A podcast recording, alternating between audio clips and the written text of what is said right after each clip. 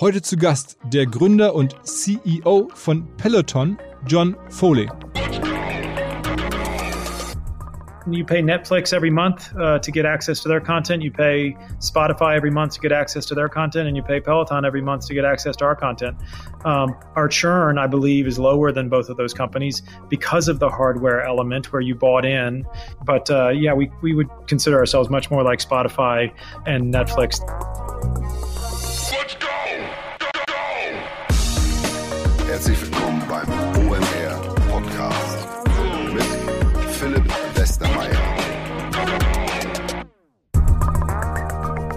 Regelmäßige Hörer dieses Podcasts wissen, es läuft gerade ein Börsenspiel, bei dem die Stammgäste dieses Podcasts Geld anlegen, unter anderem auch, um auf die Börse hinzuweisen, als ein Ort, an dem man seine finanzielle Zukunft auch ein bisschen absichern kann. Und ein ähnliches Anliegen hat VisualVest, eine Tochter der Union Investment aus Frankfurt. Da sitzt ein Team aus Finanzprofis und Digitalexperten, hat sich was Neues ausgedacht, ähm, nämlich eine Sparplanlösung, die man digital verfolgen kann. Man zahlt da fünfundzwanzig Euro im Monat ein zum Beispiel und kann dann ganz entspannt fürs Alter sparen oder mal für eine Weltreise, für ein Eigenheim.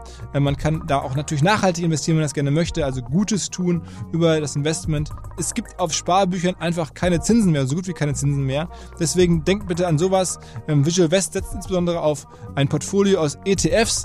Ich glaube, das sagen alle, die sich damit auskennen. Das macht total viel Sinn. Schaut am besten mal tiefer rein. Das ist, wenn ihr jetzt sagt, okay, der Westhammer redet immer so viel von Finanzanlage, ich verstehe es immer noch nicht im Detail.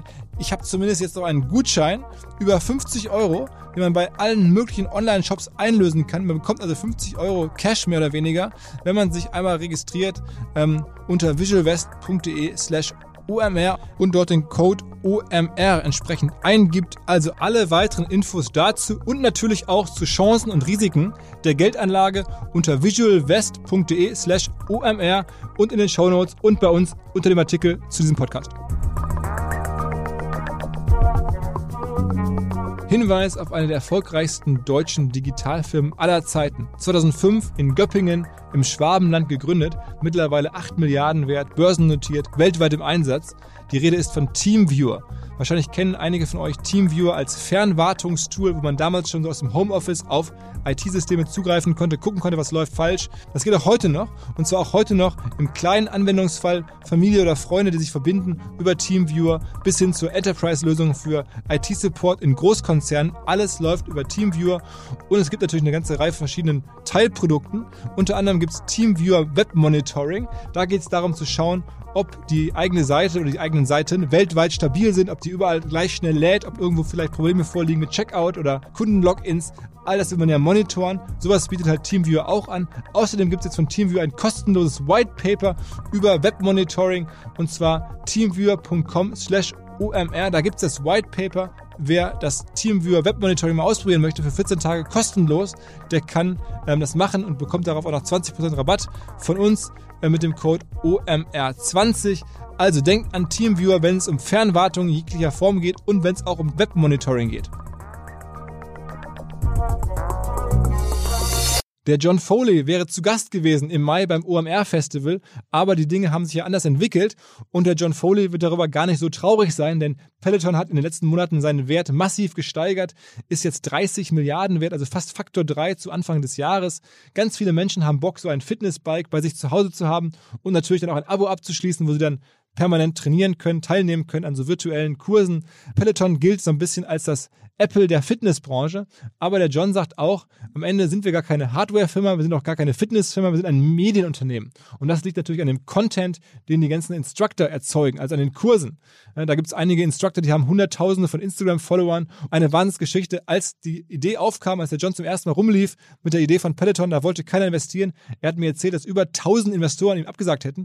Ich weiß gar nicht, wie man das tausend Investoren überhaupt zeigen kann, aber er hat es erzählt und am Ende hat es doch geklappt. Jetzt ist es wahrscheinlich eine der erfolgreichsten Digital-Stories weltweit der letzten Jahre, muss man sagen. Krasse Geschichte, wie es gekommen ist, was er noch vorhat, wo er sich sieht, wie groß das deutsche Business ist und noch werden soll. All das kommt jetzt, beziehungsweise noch kurz vorab der Hinweis, dass nach dem Gespräch mit dem John ein paar Sprachnachrichten von Lea Kramer kommen, in denen sie mir erklärt, welche Trades sie gemacht hat im Rahmen unseres Börsenspiels hier mit den Stammgästen. Aber jetzt erstmal rein ins Gespräch mit John Foley. Welcome to the O M R podcast. Um, welcome, John Foley. Hi. Hi, thanks for having me. Yeah. Um, there's so much talk in the, in the German digital circles and the industry about Peloton. Um, maybe just a brief um, background on how you came up with this whole thing and how much of the product was thought up by you in the very early beginnings and how much basically happened on the fly. Yeah, we, uh, the founding team and I had the vision uh, pretty clearly from, from the earliest days that uh, you wanted, we wanted to create a technology platform that would allow you to take instructor-led group fitness classes from home, because the, um, the energy and the instruction and the community is so motivating and so fun um, versus, you know, working out in the home of yesteryear where it was very boring and monotonous, and uh, it was just a hardware platform. So we uh, we decided to make a hardware, software, and content ecosystem that would bring all of the fun, engaging, entertaining um, media into the experience in your home. And where did you have the idea from? I mean, was it out of your own necessity that that you that you like thought that was missing, or did you see it sim similar somewhere else, or what was inspiring you? Yeah, uh, interestingly, um, I was the uh, president of a company here in the States called Barnes and Noble, which is a, a book retailer. And what we were seeing is in in book retailing, um, the the traditional bookstore was being disrupted with this new these new platforms, the Kindle and the Nook. Um, I don't know what the what the brand name would be in um, in Germany, but these um, hardware and software platforms in your hand that allow you to uh, read a book. Uh, without going to the bookstore. Mm-hmm. And so I, I was working at Barnes and Noble, and I went to a fitness class, uh, an indoor cycling class, and I said, I, I think you can build a hardware and software platform for consuming this content at home with cameras and audio and the music, and then uh, with gamified software where it felt like other people were with you or you could see the other people that were sharing the experience. So I, I had the context of, of what was happening in, in the book media disruption world, and, and we effectively brought it into the fitness world. But in the beginning, no investor would believe in, in this concept, right? I mean, there's this this legend that you got turned down by a couple hundred investors, and nobody wanted to invest into your idea. Yeah, for sure. It was uh, it was uh, four hundred uh, institutional investors, and then thousands of angel investors that turned me down. Um, the first for the first three years, we raised ten million dollars from one hundred angel investors. But in order to get one hundred angel investors to invest in the face of no institutional money wanting to invest, we had to pitch thousands and thousands of people. But yeah, they they um, they struggled because they would say, you know, what is the market for a uh, two thousand dollar uh, stationary bike? Uh, and at the time, there wasn't a market for a two thousand dollar stationary bike. But, but I was trying to explain to them it's not a piece of hardware. Nobody wants a two thousand dollar stationary bike in their home. What people want is a fantastic workout experience that's highly effective, highly motivating, highly convenient, and a great, great location at a great value. Mm-hmm. And so it was, uh, it, I was, I guess I wasn't a good enough storyteller trying to connect the dots because my success rate was pretty bad. But I mean, you got, you got money from Kickstarter in the beginning, right? From the platform. Yeah, we got a tiny bit of Kickstarter, uh, Kickstarter money. It was a, a couple hundred thousand dollars, but Um, in the face of what we needed, a couple hundred million dollars, of, uh, as it turned out, to build Peloton. So it was, you know, less than one percent. Um, I, I would say the Kickstarter launch was a was a failure because we were expecting to sell, you know, thousands or tens of thousands of bikes on the platform, and, and we sold a couple hundred. Who was the first person, the first institution that actually believed in this idea in the early days? That that really helped you break through. Yeah, the biggest uh, moment from a fundraising perspective was when I met with a guy named Leaf Excel at uh, at Tiger Global. Um, he's now off on his own at a company called Addition um, that he just founded. But Leaf Excel was a very special visionary investor who uh, saw us late in the Series B and um, and shared the vision. And he and I uh, appreciated each other, and um, he really changed the trajectory of, of Peloton. He was the first big institutional investor to really see what we were we were building. And were you always envisioning a media company? I mean, today you you claim that Peloton basically is a media company. For sure. Um, yeah, I mean that's that's absolutely the special sauce in in what what we're building is uh, you know, between the software and the and the content, the media. That's kind of the difference that we're bringing into the fitness equipment category. Fitness equipment uh, of yesteryear was just hardware. And that really wasn't what the consumers wanted. They want the software and they want the media. They want the the the um, the great instructor, and and the, through, through through the software platform, they want to see and interact with the other uh, people in the community that are supporting them and motivating them. And so it really is a a tech platform and, and a media media company for sure. So would you say that like more than half of the success is is is because of the media aspect, or like how how is the balance between the hardware product and, and, and the content? Yeah, I mean, you, you've heard this in, in other categories where um, I think Rupert Murdoch originally said it, that content is king, and, and it's no exception in, in the fitness category. Our content is what uh, is special. It's what people are buying, and that's what they're paying for month after month through the subscription, is access to the content and the instructors and the community. Uh, obviously, the software enables all of the media to be consumed in an integrated way, but it really is the content that makes uh, the whole experience special. Okay. How did you like advertise for the product? I mean, the, the, the, in the end, the user can only experience the content once he has an, a bike, or once he has a subscription, at least. How did you like... What did you find the first users once you had the first bike, and um, once you once you had the content ready? What did you like? Where did you put it in order to attract people? Well, yeah, we uh, we built this fantastic platform uh, that was the Peloton bike, and we put it for sale on our website, and it was effectively crickets, meaning no one came to the site and no one bought the bike. So we had to get creative uh, to your question, and we um, we went out to a mall in New Jersey called the Short Hills Mall. And we hung a shingle effectively um, and put a sign up that said Peloton store, and uh, and put a couple bikes uh, on the on the sh- on the showroom floor. And um, it was luckily it was uh, November first when we opened the store, and we had it for a couple months through February. And that happened to be the best time to sell uh, to sell fitness equipment, which is going into the holiday season. And then uh, in January, um, in the States, there's something called New Year's resolutions. I'm guessing mm-hmm. there's a similar yeah, dynamic, yeah, yeah, yeah similar, similar dynamic in Germany, where so January and February are great months to to sell fitness equipment. And it was through that store that we realized that people in the early days really needed to touch and feel the experience. And interesting to your users uh, or li- listeners is it's one of the reasons why when we went to Germany, we decided to go um, uh, heavy with stores, because we knew that the German consumers who hadn't yet um, experienced uh, the Peloton platforms would want to touch and feel it, just as we saw here in the States. Mm-hmm. So, so basically, it's, it's it's about the stores. Then, I mean, the, the early the early adopters came through the stores. That's right. And and then after that, I mean, you, obviously now you have like over a million subscribers. You don't, you haven't won them over in stores exclusively. You've won them online mostly, right? Yeah, that's exactly right. It's um, now that uh, people understand what we're doing and why this bike uh, is special, and why the treadmill is special, and why the content and the community are different. Um, we uh, we sell the vast majority of our bikes and treads now online. And people don't have to go to the store. You're exactly right. There's something um, uh, I'm, I'm sure you're familiar with called word of mouth, yeah. uh, which uh, which uh, is also there's a term net promoter score, um, where it's um, a business metric that uh, keeps track of how much your members want to recommend your products to to their friends.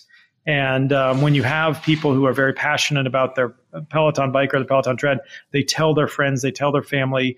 And that really helps you get comfortable with buying it without having to go to the store and checking it out. I mean, is, are you also like using some kind of ref, uh, referral mechanic where you, you know, somebody that buys it and refers it gets a discount or something? Yeah, it's funny. We, we've played with that. Um, we do have a, a referral credit where you, uh, if you refer a friend, you get a one hundred dollars um, gift card for our apparel boutique um, where you can buy um, clothing at the, at the Peloton apparel store. Um, but Uh, it's, uh, I, I wouldn't say it's a screaming success. It's something that we've played with, and it, it seems like having a referral credit would be very uh, powerful. Um, to some people it's motivating, but mostly people just want to tell their friends about Peloton and, and how much they love it. And I, I, I think they generally do it without the motivation of the one hundred dollars gift credit. In Germany, like at least in, in marketing circles, you, Peloton also became famous for some, you know, very some for some ads that targeted to very, um, uh, I would say, affluent um, potential buyers, and those ads that were like the bike in like the most expensive kind of looking lofts, and like panorama views across rivers and bridges, and then I was in a living room with a Peloton bike. Was that yeah. made by design? Like those those ads that are actually really like making this product look very um, upscale? Yeah, it was by design, and it was probably a uh, ham-handed bad decision on on my own part. To be honest, when we first started going to uh, television with our with our commercials and trying to tell the story, I thought to myself, you know, marketers need to sell aspiration, and you want to see it in a house that you would like, and see it with a family or a wife or a husband that you would like to be married to, and with, with cute kids and the whole, you know, dream. But, um, but yeah, I think uh, in the early days we swung too far with that, where we, we did get a little flack for, uh, for, uh, it, it feeling a little too high end, which, which it's not. And, our, and at this point, the majority of our bikes and treads are sold to, Uh, households making uh, a lot less than two hundred thousand dollars or even one hundred fifty thousand dollars uh, U S G D P or U S uh, dollars. But uh, you're right. Um, we did we we did err err on the side of affluence, because we thought it was uh, the way that you were supposed to do it with marketing. And we've learned we've learned a lot over the last five or six years on on how to approach our customers.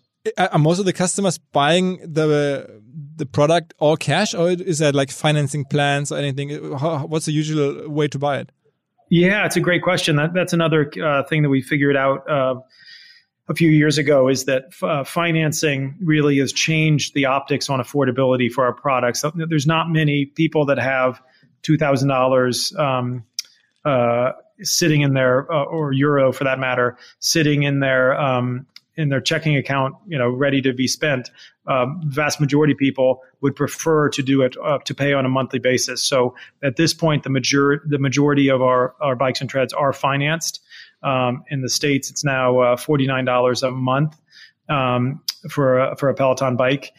And uh, we have a financing partner here in the States called um, a firm, and over there in, in Germany and the U K, it's a, a partner called Klarna. You've probably heard of, yeah, but yeah, yeah. Klarna.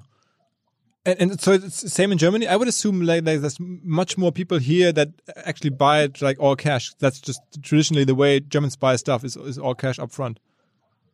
I uh, I do not know the specifics of our uh, financing penetration in Germany. Uh, I apologize. It, it's it, uh, it's close. It's close to sixty percent in the States. To your point, you, it might be it might be lower in Germany. I, I apologize. Do you have like someone that is similar to an editor-in-chief? I mean, if you, you know, we, we're talking about a media company in a way. Do you have an like, editorial team that's, you know, running the content on Peloton? Absolutely. We have a uh, chief content officer, uh, Jen Cotter, who um, is uh, is a media executive, a media visionary, to your point. And um, she has a, a team of probably one hundred fifty, maybe two hundred uh, people, including the instructors, Um, that create the media and, and run the studios. Uh, we call it Peloton Studios New York and Peloton Studios London.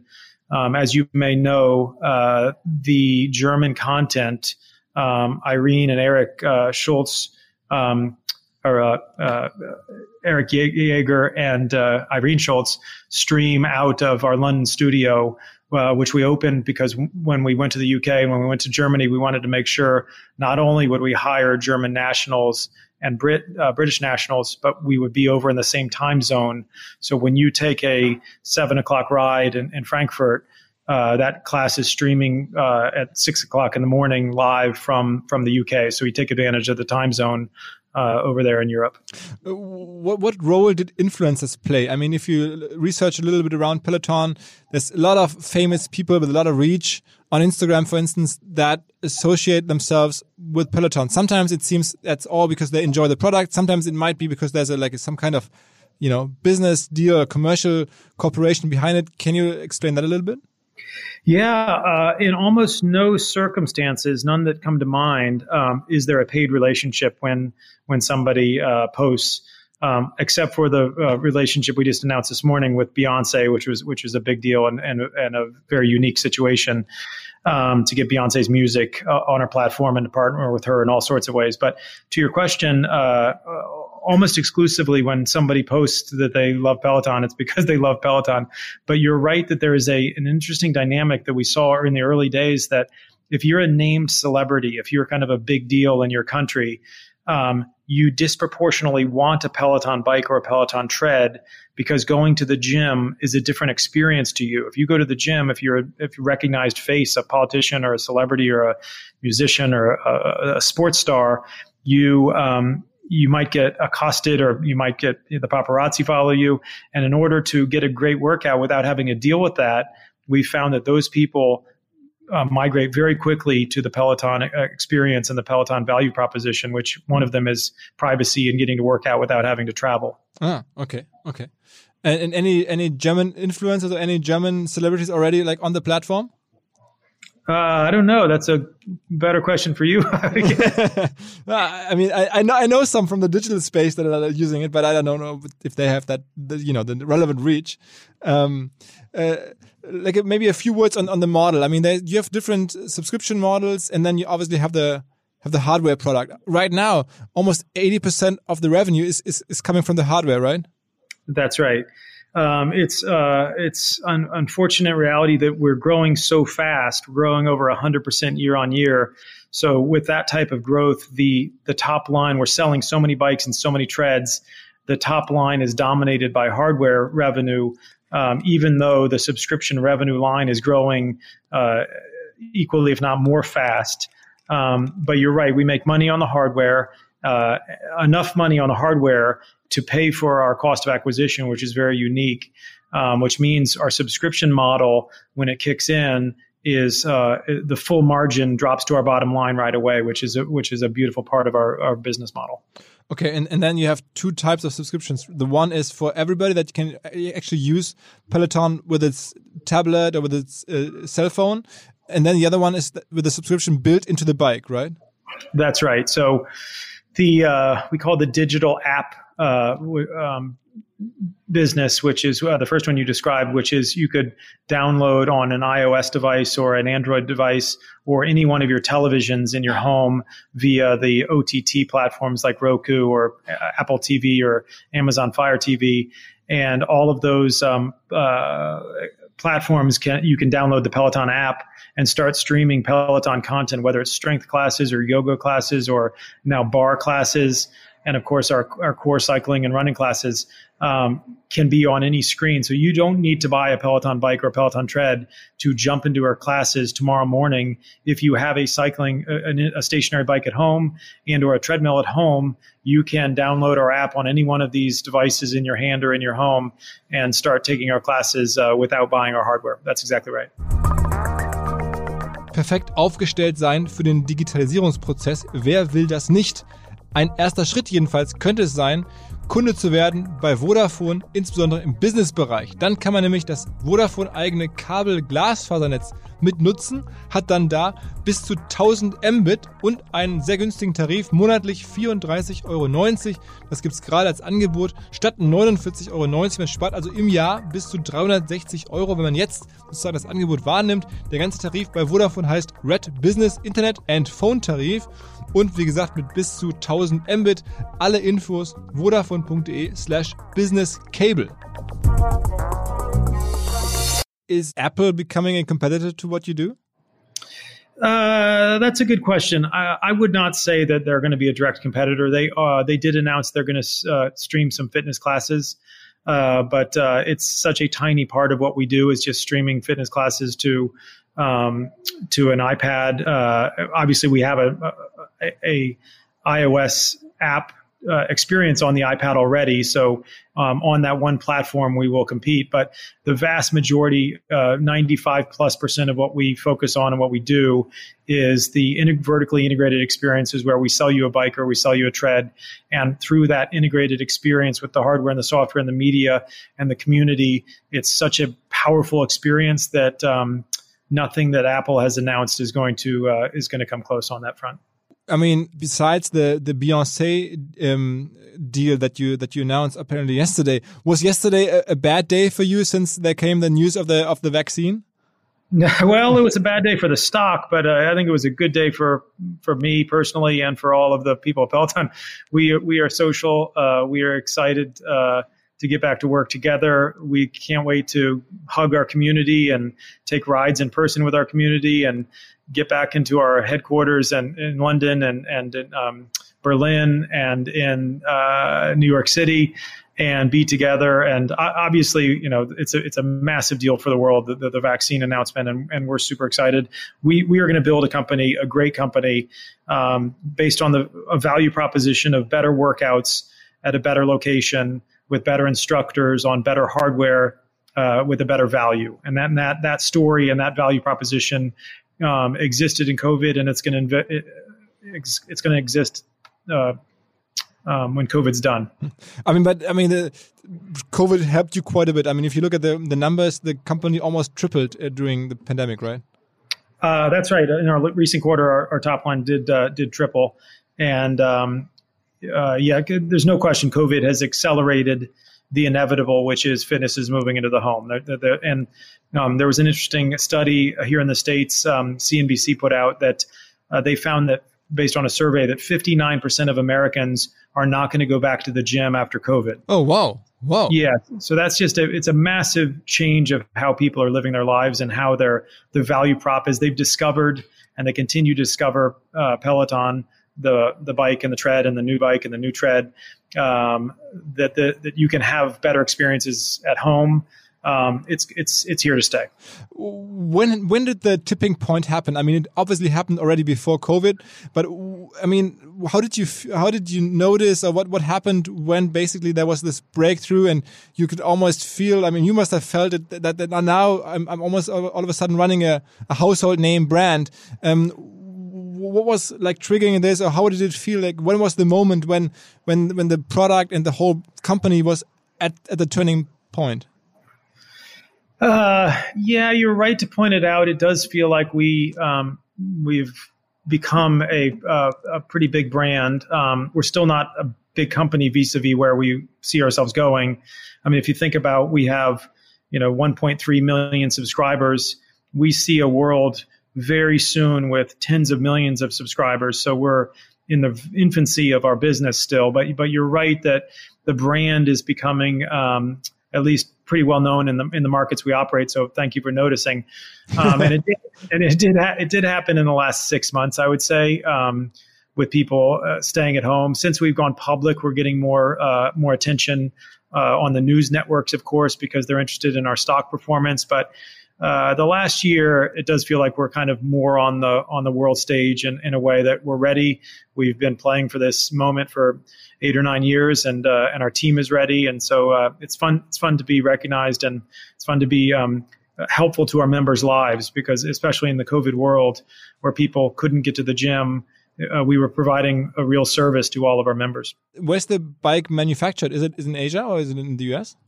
Uh, right now, um, we're experimenting with some stateside uh, assembly um, to help uh, complement the majority of our uh, manufacturing and supply chain, which is in uh, Asia, uh, most of it in Taiwan, but uh, some coming from other places in Asia.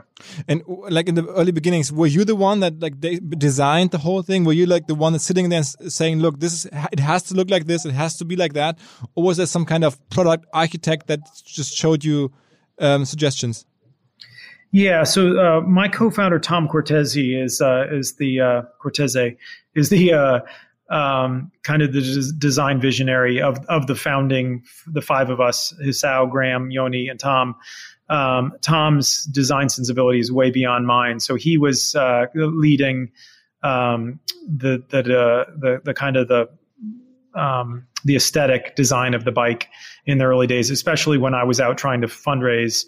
Uh, he was working with contract manufacturers in Taiwan to uh, to bring the bring the bike uh, aesthetic to life. Okay, and is there any like or like what what gives you the feeling of how much space there is still ahead of you? I mean, you just mentioned there's you know millions of potential new subscribers or users. How, I mean, what's your what's your um, way to predict that? What number do you look at?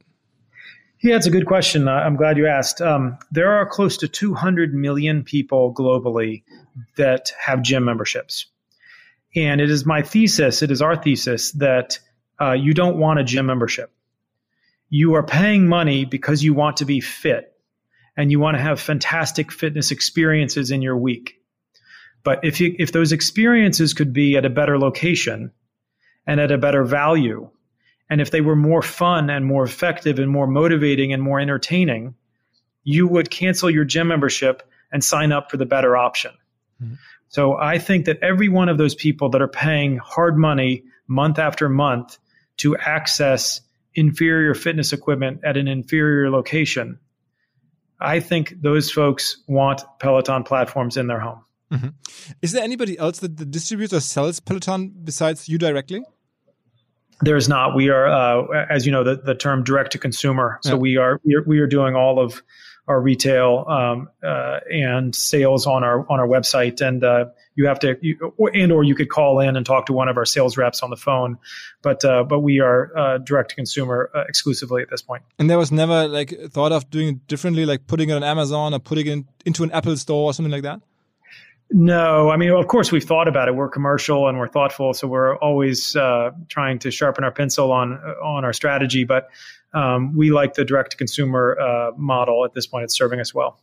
And I mean, basically, like with the with the business model you just described, like with all the margin on the subscription, um, you must have really high customer acquisition costs that you can accept, right? I mean, you you don't have to like um, stop at, at thirty or forty um, dollars per new customer. Basically, you can you can spend like a couple of hundred probably for a new customer, right? Closer to a thousand, absolutely. You're you're you're exactly right.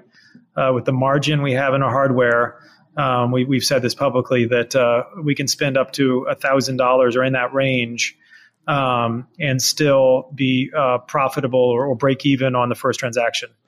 And is, I mean, is it m- your marketing mostly performance marketing, so sales-oriented marketing, or is it the brand itself?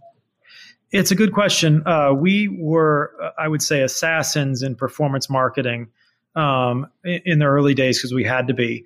Um, as our brand gets bigger and as we're no longer having to educate people on what Peloton is. I mean, in Germany, I would say we're still doing mostly performance marketing um, with a bent towards uh, uh, performance and and um, and the cost of acquisition. But in the States, we're now evolving into some of the stuff that you allude to, which, which is more traditional brand marketing, because we don't have to be so linear on here is exactly what a Peloton bike is and what it does, and here's why you want it, and here's how it works. There's there, in the early days of a market, and I would say we're a year or two uh, away from brand marketing in Germany, although I hope it's faster. Um, and thanks to being on your podcast, maybe the word will get, maybe the word will get out even faster. But um, uh, we're having fun as we transition into more brand marketing in the States because it's uh, it allows us to be more elevated, to be honest. I, I would personally guess that probably there can be a couple hundred thousand bikes in the German market, right? No, I'd say uh, uh, several million for sure. Several million? I mean, we are like a country of eighty million people, so several million? Uh, that would always be well, like every tenth German then? Sure, I think every every fifth German. Um, as you think about, I'll give you another fun stat, when, as you're thinking about the total addressable market. Uh, there are thirty-five million treadmills in basements in U S homes. I think there's one hundred ten or one hundred twenty million uh, households in the U S. So almost every third home in the U S has a treadmill. Um, that are those are people who bought a treadmill that generally they don't use anymore because it's not fun, it's not motivating, and there's no programming, and it's it's not a good piece of equipment. But they did spend the money saying that I want fitness in my home. So when you think about the opportunity in Germany, if there's seventy million Germans, um, I'd have to uh, uh, double click and see how many households. I would guess it's probably, probably forty million something. Yeah. Yeah, forty million households. I could see every other. Uh, I could see every other household having a Peloton bike or a Peloton tread for sure. Wow. Okay. Wow. Wow. Wow. Um, but how come? I mean, if you go like mass market, how come the the, the the latest product that you've launched, they seem to be even more like upscale or more expensive, the Bike Plus and all this? It seems like you're not turning towards mass market, but rather the opposite.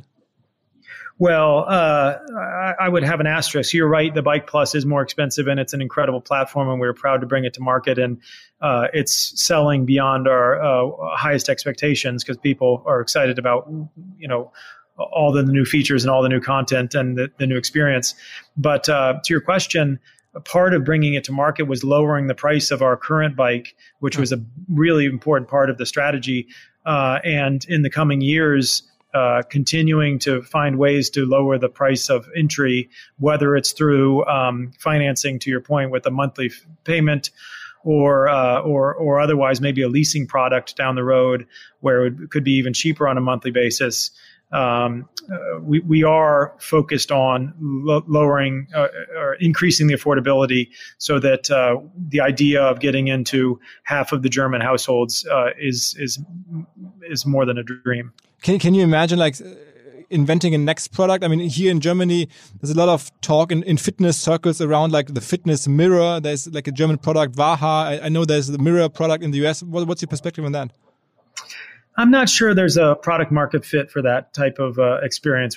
Our content that we stream, bar classes and strength classes, like we talked about, to your television that is in your, um, uh, if, if you're from the, the Mirror product uh, that was bought by Lululemon is not a touch screen. So you think about it's just being a screen in your in your room or in your home gym or your basement. Well, you already have a screen in your home gym or your uh, bedroom or your living room or your basement. Um, it's called your television screen.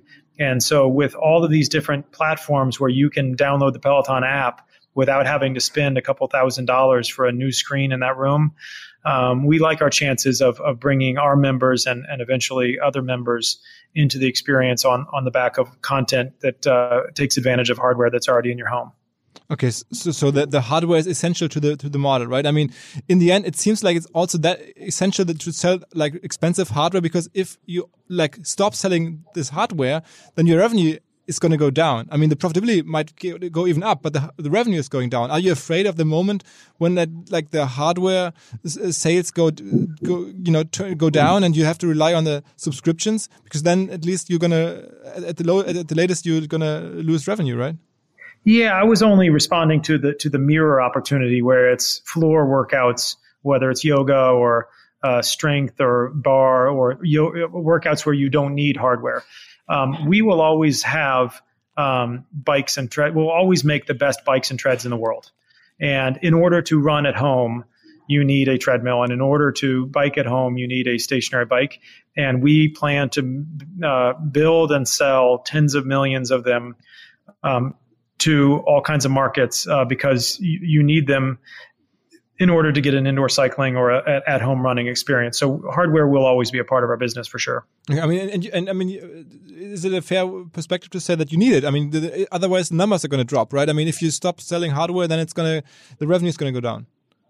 Yeah, I mean, we're not gaming our, our business model for for the markets. We, um, so we we would do whatever would made sense for our members. Um, to uh, to get them fantastic workout experiences in their home. But right now, I don't see a world where that doesn't include the best stationary bike and the best treadmill in the world. And any other products like on the horizon? I mean, I, I know there's clothing and all those smaller things, but any other products on the horizon? Uh, we have a very robust uh, research and development team and, and budget, mm-hmm. and we are investing in all sorts of different uh, uh, research um, and innovation Uh, around our software, around our content, and around our hardware. So uh, in the coming years, you'll see some cool stuff coming out of Peloton for sure. How do you explain like that the, your your churn? I mean, like if you if I look at your numbers, the one thing I find fascinating is you have almost like less churn than than a I don't know, telco company, and you have month to month um, contracts. I mean, people can like leave like at the end of a month, but still there's like I think I think less than one percent of is of, of your customers churns. How is that possible? Yeah, so if you think about, um, uh, we just announced earnings uh, a couple of days ago, and we talked about our, our Q one um, uh, usage per per subscription, and and our members are using their subscription over twenty times per month. So when you think about in, here in the States, you're paying thirty-nine dollars per month and you're using it twenty times a month, it's less than two dollars per workout on average. So when you're uh, options are going to a boutique fitness class where you charged uh, thirty dollars here in New York City per class, whether it's yoga or boot camp or cycling. And at the Peloton platform, you and your family are working out and the average price is two dollars per workout. The value proposition is just so strong that uh, that you would never consider churning because you love the experience, you love the location, you love the instructors, you love the community, and you love the value. So that's why the subscription is so sticky, because it's uh, uh, it's working for our members.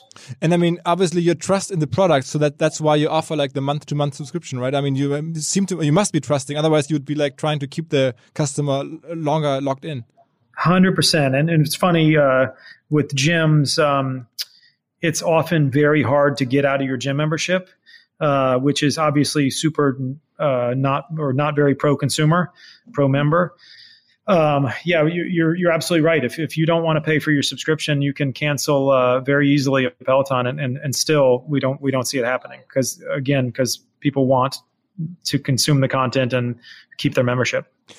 I mean, if if I look at like all the D two C brands that came up in the past years, most of them didn't really work out that well, at least not commercially. I mean, some of them got bought, but you know, you had nice exits, but not like like you, like I P O, and then actually like a profitable business.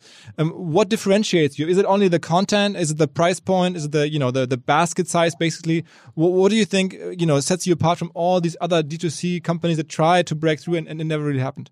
I love that you're a student of this stuff because uh, so am I. So it's a fun interview for me. Um, interestingly, uh, Netflix is a direct-to-consumer business, um, and uh, they're doing very well. Um, Spotify is a direct-to-consumer business, effectively, and they're doing very well. So uh, obviously, our hardware sets us apart, and I think that's kind of what you were asking. But there are uh, these new world media companies uh, that bring you fantastic content uh, where you are. Um, is uh, is kind of more analog- more analogous to what Peloton is building, I believe. So, so you'd rather compare your business to Netflix than to maybe, I don't know, let's say the Million Dollar Shave Club or whatever. Like, is there a D two C couple of the Caspers of this world? I mean, they're also D two C. Obviously, they produce other stuff, but so does Netflix, right? So, so you're like, would rather be put into a media peer group than the D two C peer group. Yeah, for sure. I mean, what you're paying, uh, you, you pay Netflix every month uh, to get access to their content. You pay Spotify every month to get access to their content, and you pay Peloton every month to get access to our content. Um, our churn, I believe, is lower than both of those companies because of the hardware element where you bought in, and once you get the hardware, whether the bike or the tread, um, you're not going, you're, you're not leaving because you're so happy with the experience, um, and so you're kind of locked in via via the hardware. But uh, yeah, we we would consider ourselves much more like Spotify uh, and Netflix than uh, than say a Casper. To your point. Mm. And uh, what are your next markets? I mean, uh, we talked about the U S, we talked about Germany a little bit. Is there any other like major markets coming? Is, is Asia big for you? Uh, we are excited to be a global technology platform, bringing fitness into the homes of uh, you know tens of millions of people around the world. Um, so yes, we are uh, going to enter new markets in the coming years. Uh, we're not uh, able to announce them today, but um, I do love the idea of Peloton being in several languages um, and in a lot more countries uh, in the coming years. So we're just trying to manage how quickly we can get to these countries, understanding that our, our core business and our core markets is still growing o- over one hundred percent year on year. So it's we just don't want to get over our skis with too many countries too quickly. John, how often do you use Peloton yourself? I bet I'm uh, two to three times a week. Uh, I still uh, run outside on the West Side Highway probably once once a week. Uh, but my wife um, is a seven-time-a-week uh, Peloton tread or bike rider, so she probably works out twice as much on Peloton as I do. But it's all on the same subscription, so both of she and I are are, are are getting a lot of use out of our thirty-nine dollars membership. And who's your instructor? Uh, I rotate uh, pretty uh, pretty evenly across all of the different instructors, uh, including Eric Jäger, um, uh, who did a really cool uh, Oktoberfest ride last month. If you haven't taken it, he's in his lederhosen, and uh, okay. it, it is a real. Uh, he speaks a little English, which helped me because um, I don't speak German, but uh, I did have it translated. But he's a real. Uh, ray of light that I think uh, the German members are really proud of, uh, like Irene, who's also fantastic. So I'm trying to uh, rotate through all our different instructors. Any any V I P Peloton user that you're especially proud of? Uh, well, I will tell you uh, that it is public, uh, and Joe Biden talks about uh, oh, wow. Yeah, wow. That he rides his Peloton every morning. And so when he got elected uh, to be the next president of the United States, uh, it's fun to think about a Peloton in the White House. Okay, wow. Okay, you can't top that. Thank you very much, John, for talking to us. You're the best. Thank you for having me, and uh, hi, hi to all your members. All right, all right. Thank you. Yeah, yeah, yeah. Bye-bye. Das war das Gespräch mit dem John. Und jetzt, wie versprochen, die Sprachnachrichten von Lea Kramer, in denen sie mir erklärt, welche Trades sie gemacht hat zu Beginn unseres Börsenspiels. Wir haben das ja vor ein paar Wochen hier angefangen, und Sven und Tarek haben mir auch schon hier im Podcast erklärt, warum sie welche Firmen gekauft haben. Wer das nachvollziehen möchte, unter o m r punkt com gibt es den Reiter Börsenspiel. Da kann man es auch alles nochmal nachlesen und sich die Kurse in Echtzeit anschauen. Ähm, jedenfalls jetzt kommen die Ideen und Gedanken von Lea. Die Finance Corner.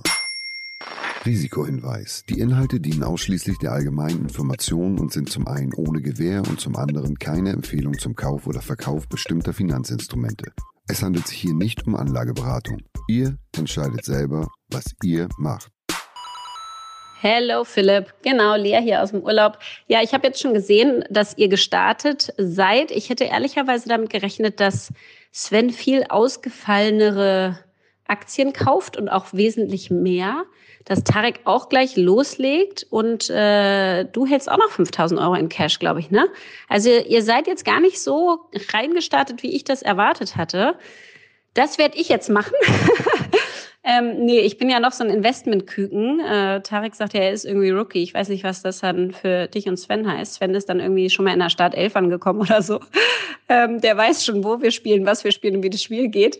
Und äh, Tarek und ich lear- lernen on the way. Ja, ehrlicherweise so von den generellen Investment-Hypothesen äh, ist es bei mir so, dass ich gerade versuche, mich aufzuschlauen. Ich lese jetzt dieses Buch Little Book of Common Sense Investing von dem John Bogle, diesem Jack Bogle heißt er irgendwie im Sprachgebrauch, äh, Gründer von Vanguard, und hat einen ersten Indexfonds gebaut. Und Warren Buffett ist ein Riesenfan von ihm. Ähm, dann hatte ich Money mal angefangen zu lesen von Tony Robbins. Long story short, da kommt eigentlich raus, dass man in Indexfonds investieren soll, ja, weil alles andere macht keinen Sinn. Man ist nicht schlauer als der Markt.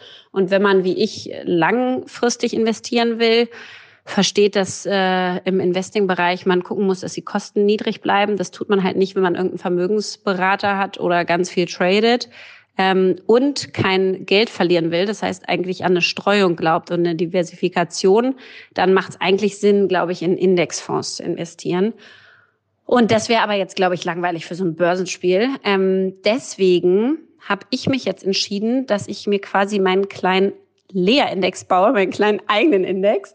Ähm, und ich mache ja immer so, ich halte ja immer so Reden, so seven learnings of this and seven learnings of that. Und irgendwie, ich finde, sieben ist so eine Glückszahl. Ähm, deswegen habe ich mich jetzt für sieben Aktien entschieden und werde wahrscheinlich damit weniger Rendite erzielen, als ihr, die weniger Aktien nehmen und mehr Risiko drin habt. Aber hoffentlich eine höhere Chance haben, kein Geld zu verlieren.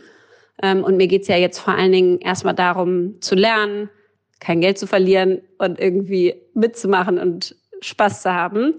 Deswegen sieben Aktien, it's gonna be. Okay, okay, welche sieben Aktien? Also, ich investiere erstmal in Tech wegen, ich glaube an Tech, ich liebe Tech. Und ähm, ich glaube, mit Corona macht das noch mehr Sinn. Ähm, ich will in E-Commerce investieren wegen meiner Historie im E-Commerce, wegen Weihnachtszeit, äh, die vor uns steht, und nochmal dem Lockdown. Ich glaube, E-Commerce wird überproportional nochmal profitieren. Ähm, ich will...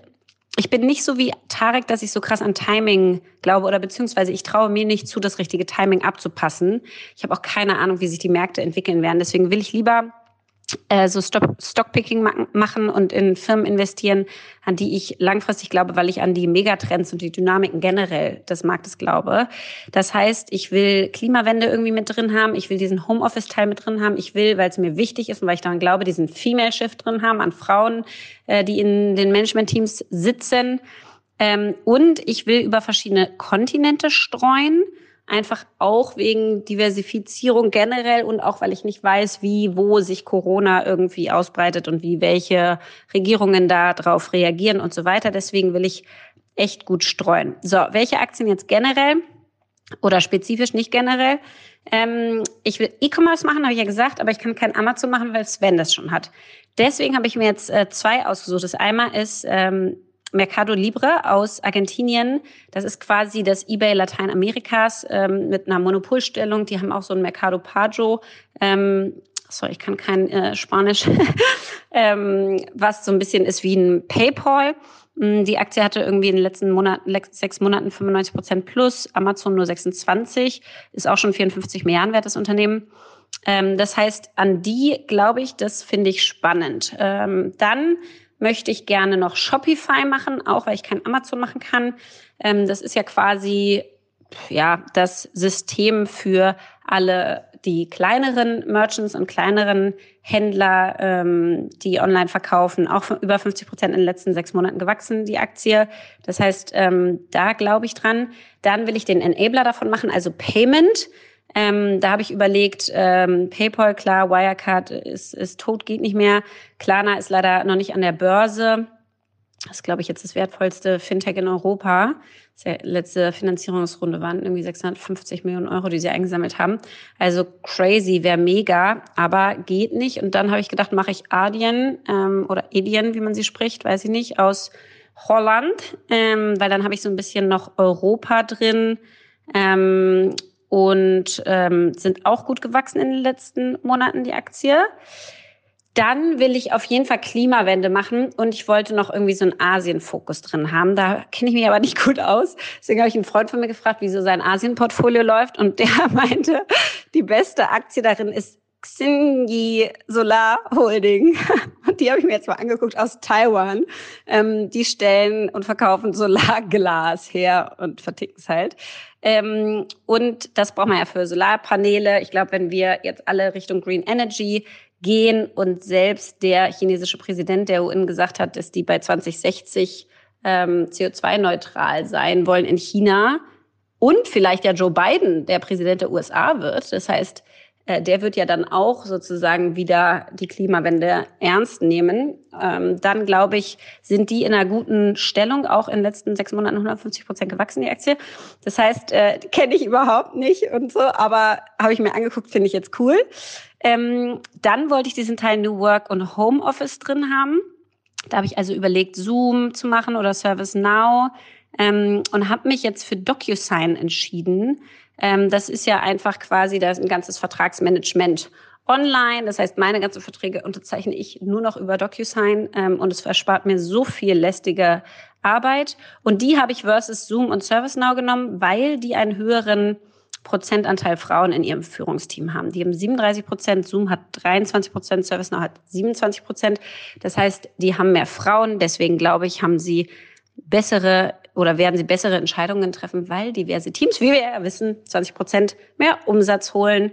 Juhu! Und damit kommen wir schon zu den letzten beiden. Auch Female Empowerment ähm, will ich ein Hardware-Company reinnehmen, und zwar A M D. Das ist ja der Hauptwettbewerber von Intel und äh, vertreibt so Computerchips, Mikroprozessoren und so weiter. Und ähm, genau, die haben eine weibliche C E O schon seit zweitausendvierzehn, Lisa Su. Die war zweitausendneunzehn übrigens die äh, erste Frau als bestbezahlteste C E O der U S A. Irre. Ähm, und die hat gerade ihren Wettbewerber äh, verkau- gekauft, nicht verkauft, gekauft. Ähm, Und äh, genau, hat dieses Unternehmen krass umgekrempelt, ist zweitausendvierzehn da rein, da waren die irgendwie total defizitär, hatten veraltete Prozessoren, hatten irgendwie überhaupt keinen Fuß in der Tür und hinkten richtig hinter Intel hinterher. Und jetzt sagen alle, dass Intel quasi einpacken kann und A M D äh, führend ist. Die sind auch, ähm, seitdem sie im Amt ist, ums Achtfache gestiegen, die Aktie. Deswegen glaube ich, glaube ich, äh, glaube ich, Gottes Willen, ich kann gar nicht mehr reden.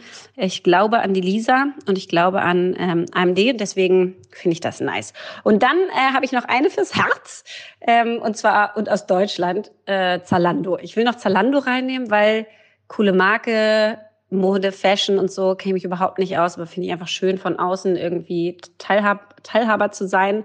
Ähm, und ich kenne da so viele Leute, die da entweder arbeiten oder gearbeitet haben, die Gründer natürlich. Ähm, und es freut mich einfach, wenn die sich freuen. Ich finde es einfach geil, wenn die sich dann freuen und ich mich auch mit freuen kann. Und das finde ich großartig. Scheiße, jetzt denke ich die ganze Zeit, ich müsste noch Westwing kaufen. Westwing ist ja so durch die Decke gegangen äh, in den letzten Monaten. Ich habe auch richtig krass dazu beigetragen als Topkunde, glaube ich. Ähm, kann Delia äh, sich nochmal bedanken bei mir. Mist, aber dann habe ich keine sieben Aktien mehr. Dann müsste ich acht nehmen. Mm, vielleicht ist das mein erster Trade, Philipp. Vielleicht wird das mein erster Trade. Ich weiß es nicht. Jetzt brauche ich noch Westwing, denke ich gerade. Weil das ist auch so eine Company fürs Herz. Und auch mega geil. Und jetzt in der Weihnachtszeit, glaube ich, funktioniert das super und so. Also du merkst hier tiefgreifende Analysen von mir, ähm, aber ich habe gesagt, ich bin ein Küken, was das angeht und ähm, ja, so denke ich auf jeden Fall darüber nach und deswegen äh, wäre das super, wenn ihr das jetzt für mich kaufen könntet. Juhu, danke, tschüss. Zum Schluss noch der Hinweis auf ein Angebot der Hamburg Media School, sozusagen das rundum sorglos Paket für alle Wissensdurstigen, die im Online-Marketing ganz weit vorne sein wollen. Da gibt es den Online-Marketing-Manager, einen Kurs, der euch die modernsten Inhalte serviert, Maßnahmen, Technologien, Hintergründe, alles das, was man zum Digital-Marketing wissen muss. hamburgmediaschool.com slash Weiterbildung. Dieser Podcast wird produziert von Podstars bei O M R.